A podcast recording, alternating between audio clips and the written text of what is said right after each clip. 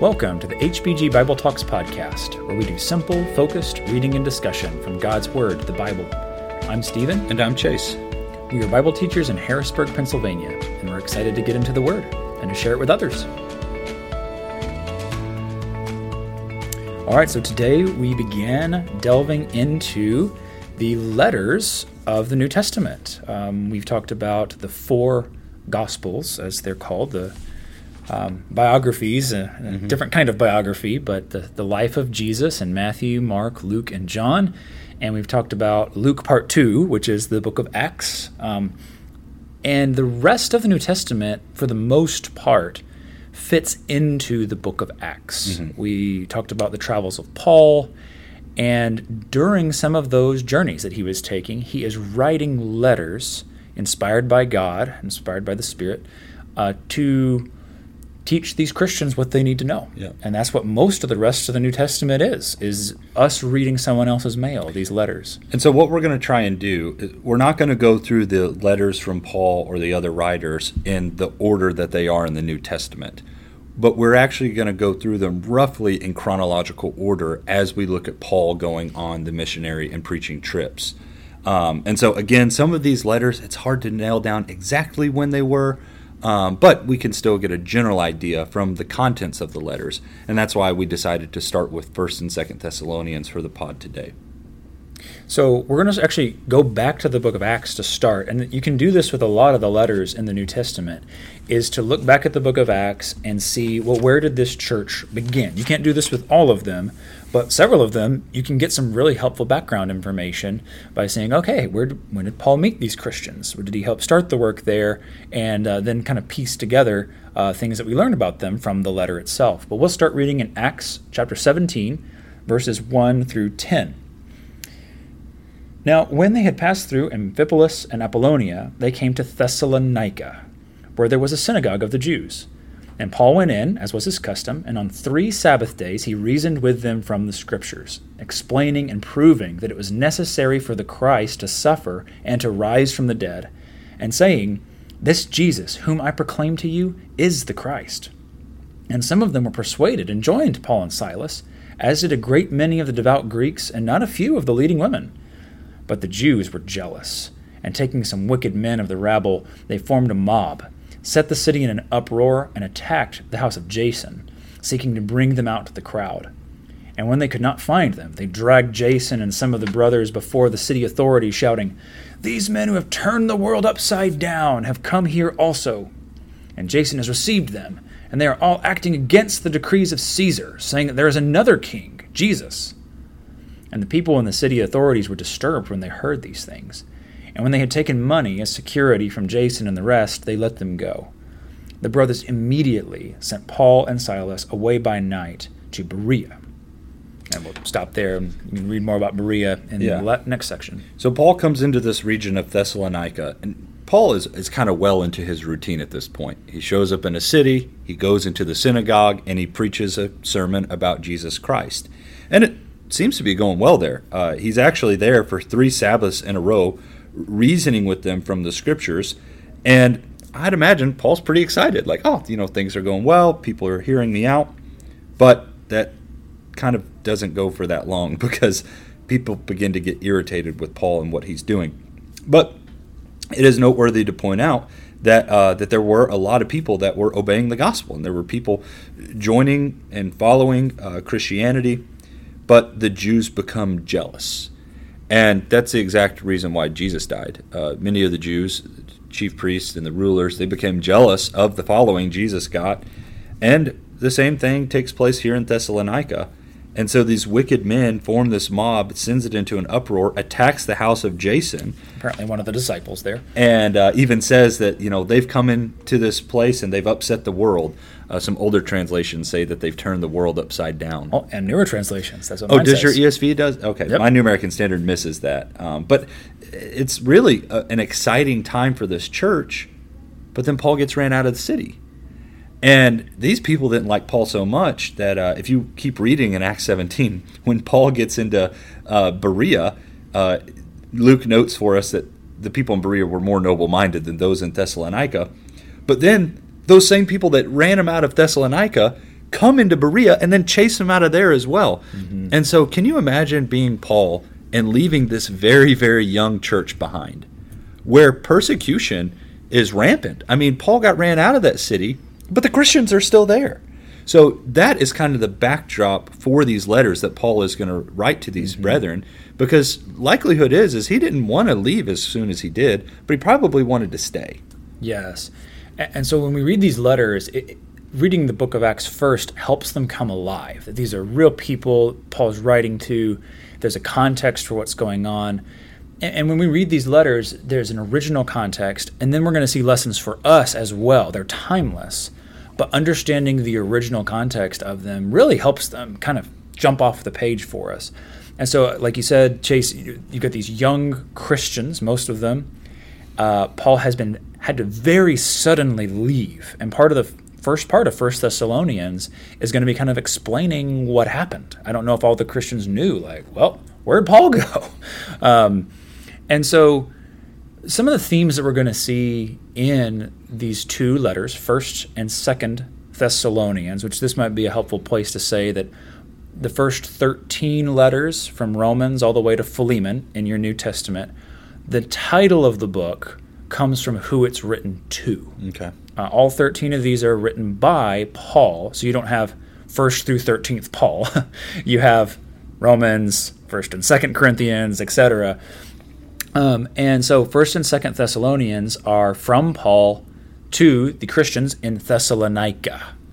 And just like we say, Americans are from America, Thessalonians are from Thess- the city of Thessalonica.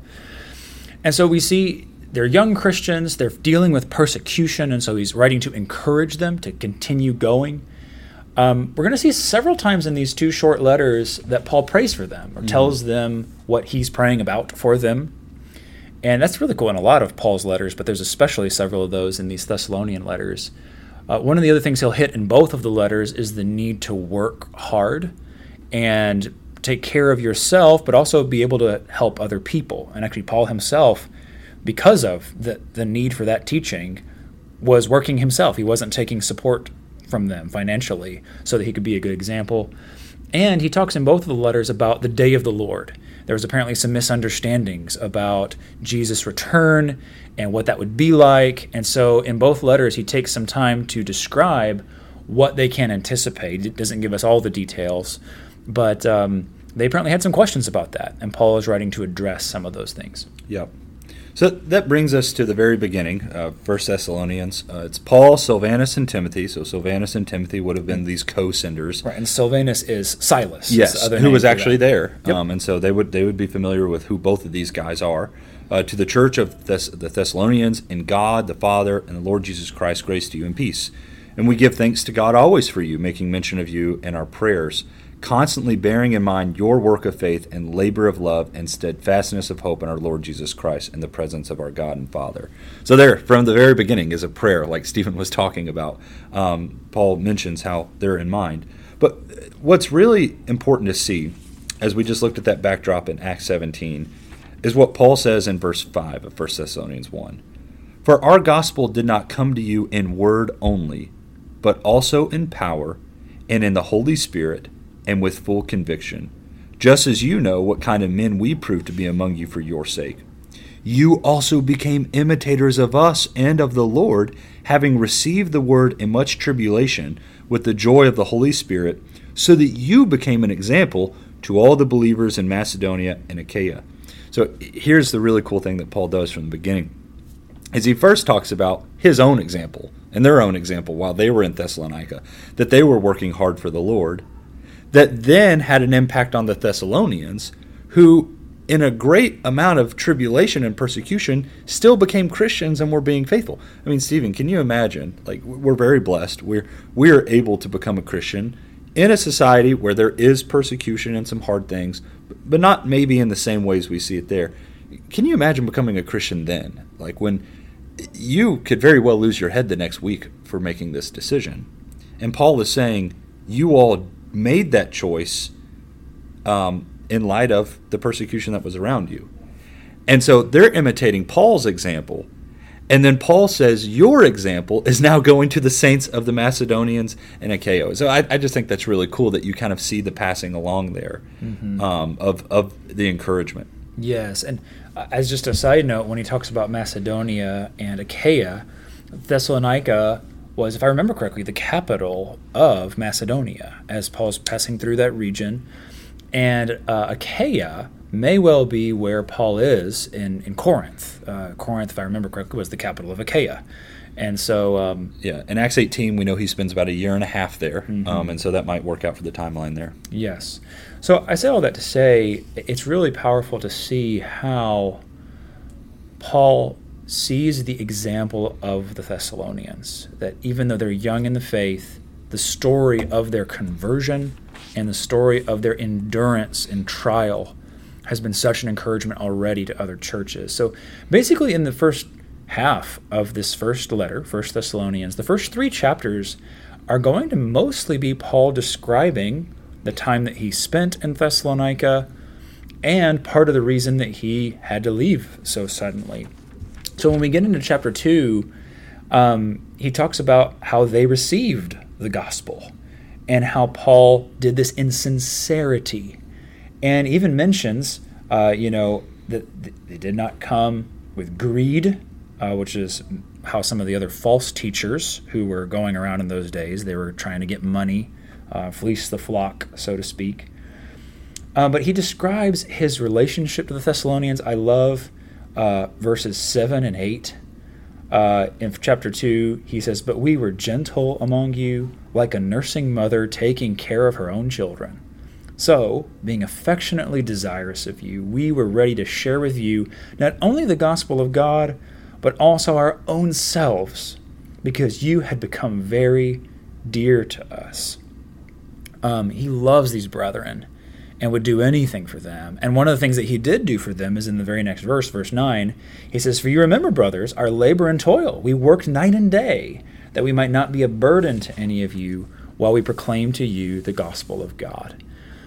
And so, Paul, through his example of loving them, working hard for them, not accepting money from them to prove that he's not being greedy, would have been a tremendous example for them. Because, um, especially as we'll see later in the letter, uh, both of the letters, that some of the Christians there were struggling with laziness, mm-hmm. were struggling with not taking care of themselves, yeah. not working.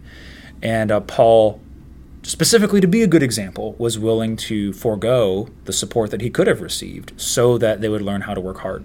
And uh, the other thing that's interesting in chapter two is Paul both kind of sees himself as a mother and father figure to, mm-hmm. to this church. Um, in verse 7, we prove to be gentle among you, as a nursing mother, mother tenderly cares for her own children.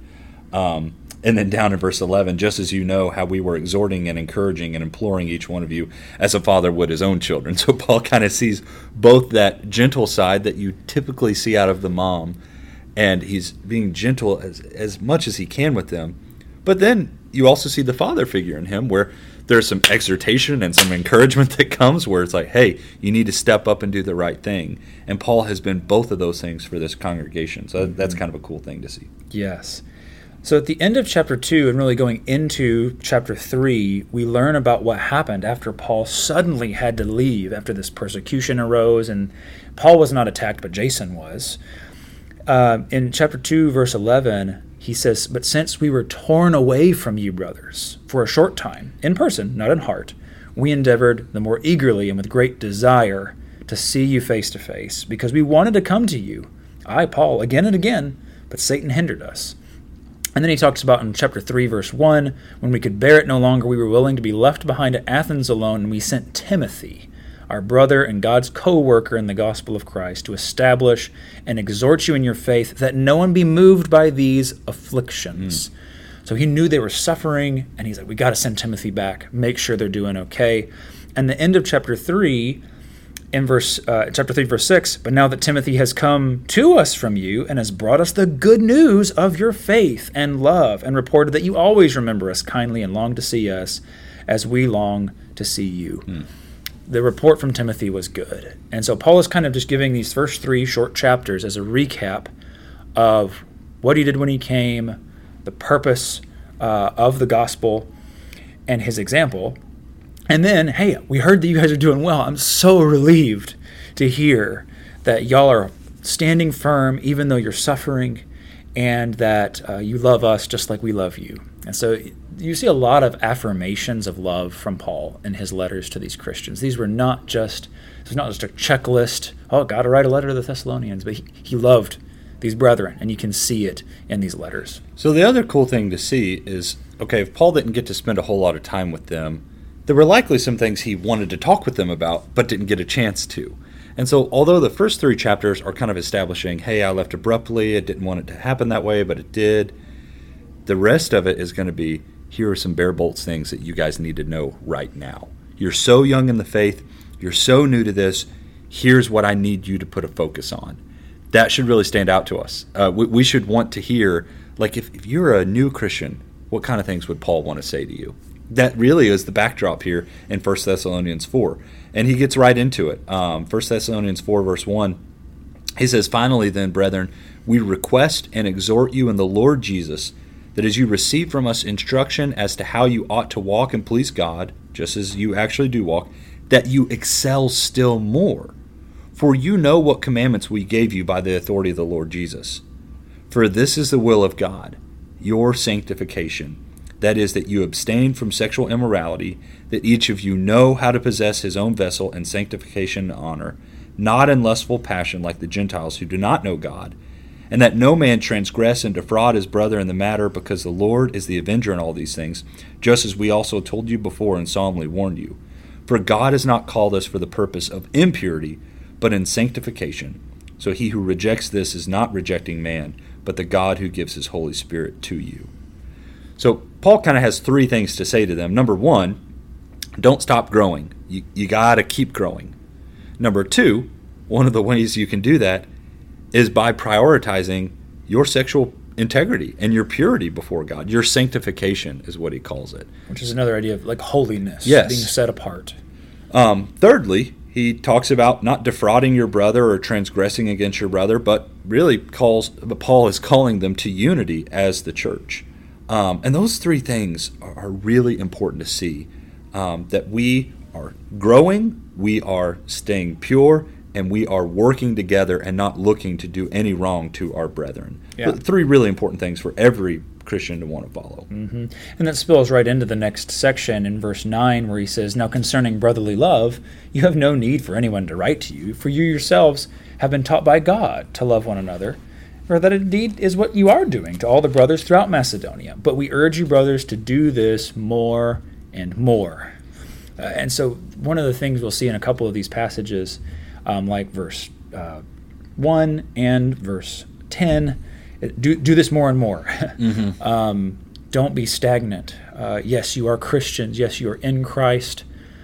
You're growing, but you got a ways to go. Don't don't stop and just keep pushing forward. Uh, so I really think that's helpful and important.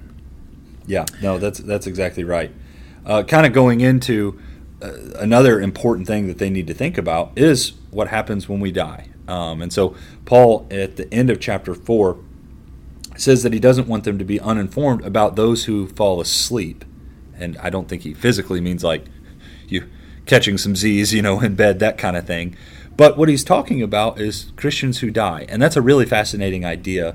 Um, pretty consistently through the New Testament, whenever a Christian dies, it says that they fall asleep, which is exactly uh, Paul's point, is that we will awake um, when the Lord Jesus comes back.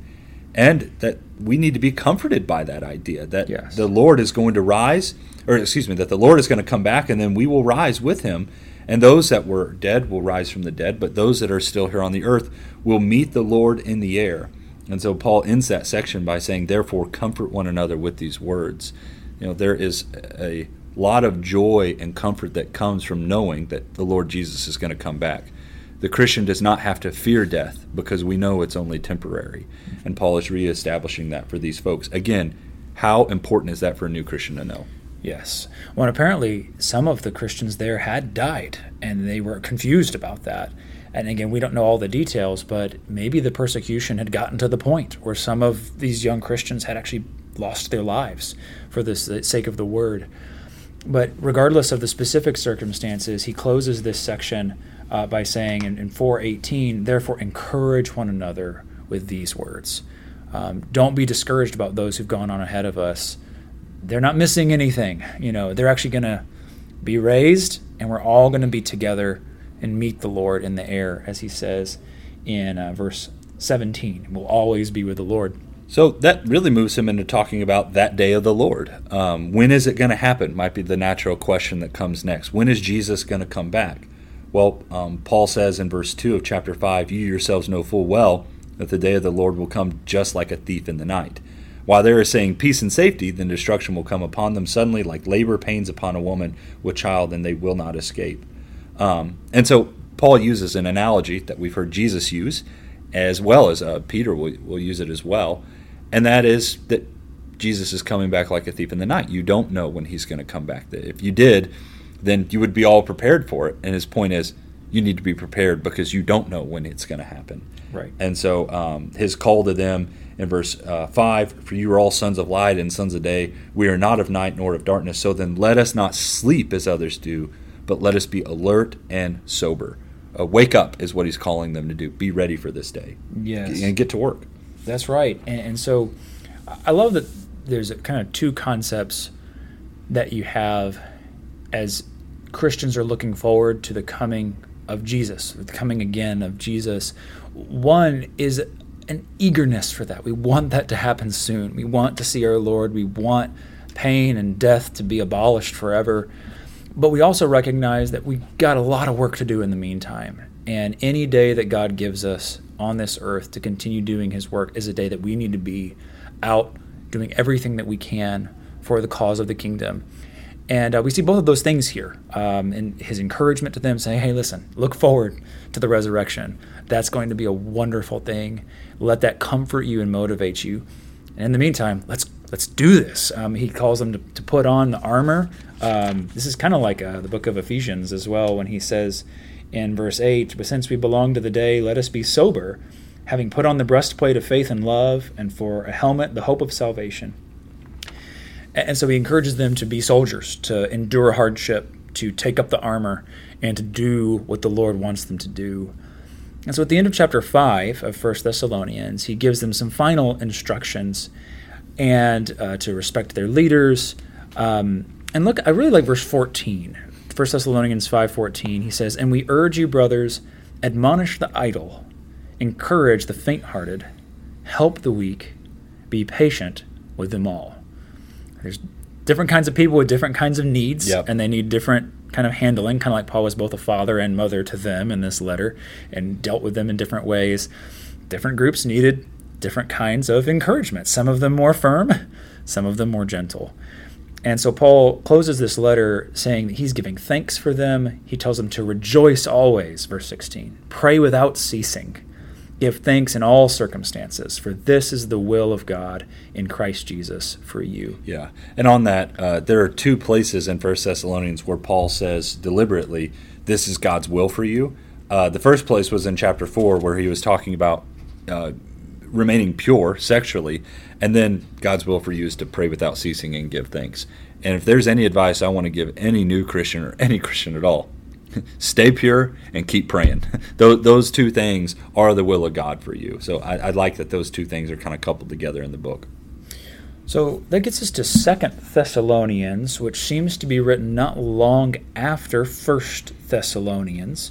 So perhaps Paul is still in that same region of Corinth on the second journey in the book of Acts when he is writing this second letter to them, perhaps a, follow up to some of the questions that they had. He'll come back to some of the same themes of the day of the Lord when Jesus comes back, um, of hard work, and making sure that they're continuing to uh, to push forward. So in Second Thessalonians chapter one, um, he opens as he often does, uh, Paul, Silvanus, and Timothy to the church of the Thessalonians and God our Father and the Lord Jesus Christ. Grace to you and peace from God our Father, the Lord Jesus Christ, and giving thanks for them. But pretty much immediately, um, he talks about their steadfastness in suffering in verse 4. He says, Therefore, we ourselves boast about you in the churches of God for your steadfastness and faith in all your persecutions and in the afflictions that you are enduring And then at the rest of chapter 1, he talks about another element of the return of Jesus is to actually take vengeance on those who are persecuting them, on those who are wicked and will not repent. In the New Testament, the coming of Jesus represents both the reward for those who belong to God by his grace and serve him, and punishment and vengeance for those who rebel against the Lord, will not submit to him, and are persecuting even uh, the ones who are following the Lord, which is exactly what the Thessalonians are dealing with. So in First Thessalonians, he, he comforts them with like, "Hey, you're going to be together with the Lord," and in Second Thessalonians, he's like, "And when the Lord comes back, there's going to be fiery vengeance on those who persecute you." And there's another kind of comfort in that it's not that we are just wanting people to suffer, but we're wanting justice to happen. And that involves God punishing the wicked. And sometimes we're uncomfortable with that idea in Scripture, but it's part of the whole biblical picture of who God is. And so I think reading both of these letters together gives us a helpful uh, kind of two sides of the same coin mm-hmm. with thinking about what's going to happen when Christ returns. Yeah. And so in chapter 2, um, while Paul is talking about the coming of Jesus, he goes ahead and lets them know about an interesting thing that uh, we'll be upfront we're not 100% sure about uh, 2 Thessalonians 2 in verse 2, uh, he says that you not be quickly shaken from your composure or be disturbed either by a spirit or a message or a letter as, it, as if from us to the effect that the day of the Lord has come. Let no one in any way deceive you, for it will not come unless the apostasy comes first, and the man of lawlessness is revealed, the son of destruction, who opposes and exalts himself above every so called God or object of worship so that he takes his seat in the temple of God, displaying himself as being God.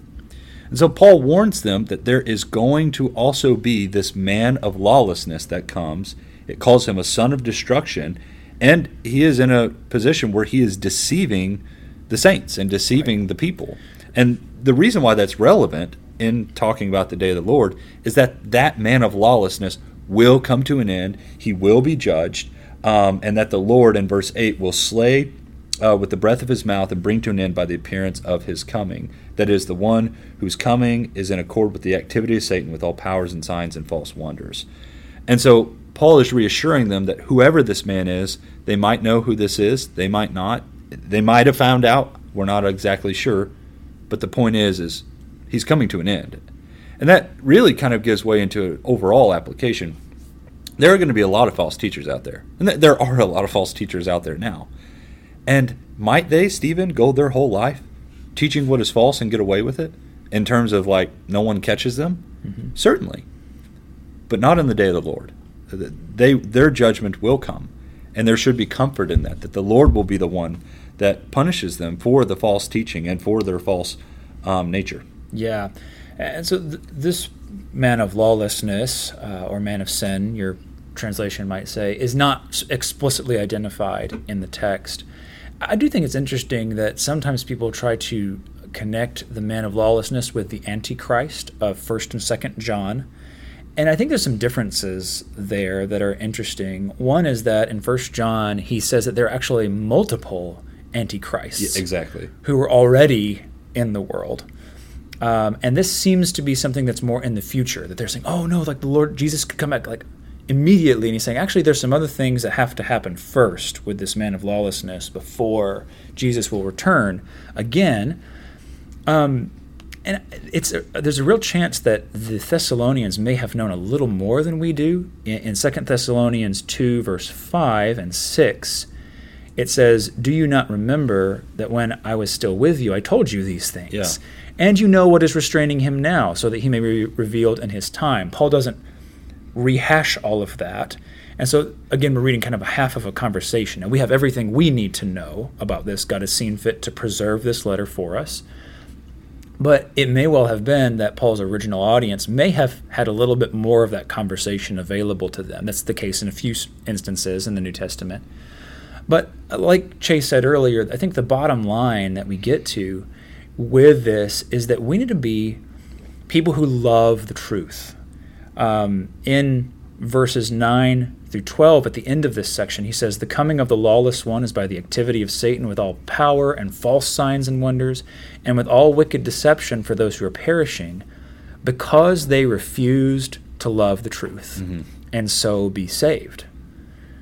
And when we don't love the truth and we are willing to believe what we want to believe instead of loving what is the absolute truth, no matter if it's what I want or not, God will often allow us, if that's what we're really bent on, is what we want to believe, He will allow us to be deceived. You see this in like Romans chapter 1 and other places in the New Testament. And so it's all the more reason to make sure our hearts are pure, that we really want exactly the truth from God. And that's one of the big takeaways, at least for me, uh, from this section. Yeah, that, that's right. Um, and it ends with 11 and 12. For this reason, God will send upon them a deluding influence so that they will believe what is false, in order that they all may be judged who did not believe the truth, but took pleasure in wickedness. There's judgment coming for even those who receive this message and receive what's false. Um, and God allows that. Um, and so that, that needs to be understood as well that ignorance is not a means of escape. Uh, we, we need to examine the truth for ourselves and love it, like Stephen was just saying. Yeah. And so, like he often does, as, as he's come down with kind of a very intense judgment section, he pulls back and says, "But I'm, I'm not talking about you guys. like you guys are standing firm." He says in 2 Thessalonians two thirteen, "But we ought always to give thanks to God for you, brothers, beloved by the Lord, because God chose you as the first fruits to be saved through sanctification by the Spirit and belief in the truth." Um, so that's really helpful um, to see his confidence in them. He gives them some very strong warnings that they need to watch out for, but is convinced that they're on the right track and need to just hold on, endure the affliction that they're facing because it's going to be worth it. And again, this is a section where you have a couple of different prayers recorded. In in 2 Thessalonians 2, verses 16 and 17, there's a prayer. In chapter 3, verse 5, there's kind of a prayer there. And he asks for prayers in 3 1. Yeah, exactly. Yeah, he's asking them to pray for him that the word of the Lord will spread rapidly and be glorified just as it did also with you. That's what Paul wants. I mean, that's Paul's whole that's what makes him tick is seeing this the word spread and continue to grow. And that people will continue to turn and have faith in Jesus Christ. Um, and so that uh, that I think is always on the front of Paul's mind, and it should be on the front of our minds as well. That the word of the Lord will spread. Yes, amen. So, so, chapter 3, really, the bulk of it is another warning against idleness. And this is where uh, the famous phrase comes from in verse uh, 10, 2 Thessalonians 3.10. For even when we were with you, we would give you this command, if anyone is not willing to work, let him not eat. Yeah. And Paul was a good example of that. That's what he points out uh, in the verses right before that verse um, Stephen just referenced. That even when he was with them, he did not eat anyone's bread without paying for it, but with labor and hardship we kept working night and day so that we would not be a burden to any of you. And we did this, verse 9, in order to offer ourselves as a model for you so that you would follow our example. So Paul isn't just preaching this, but he was practicing what he's preaching in that he was providing for himself.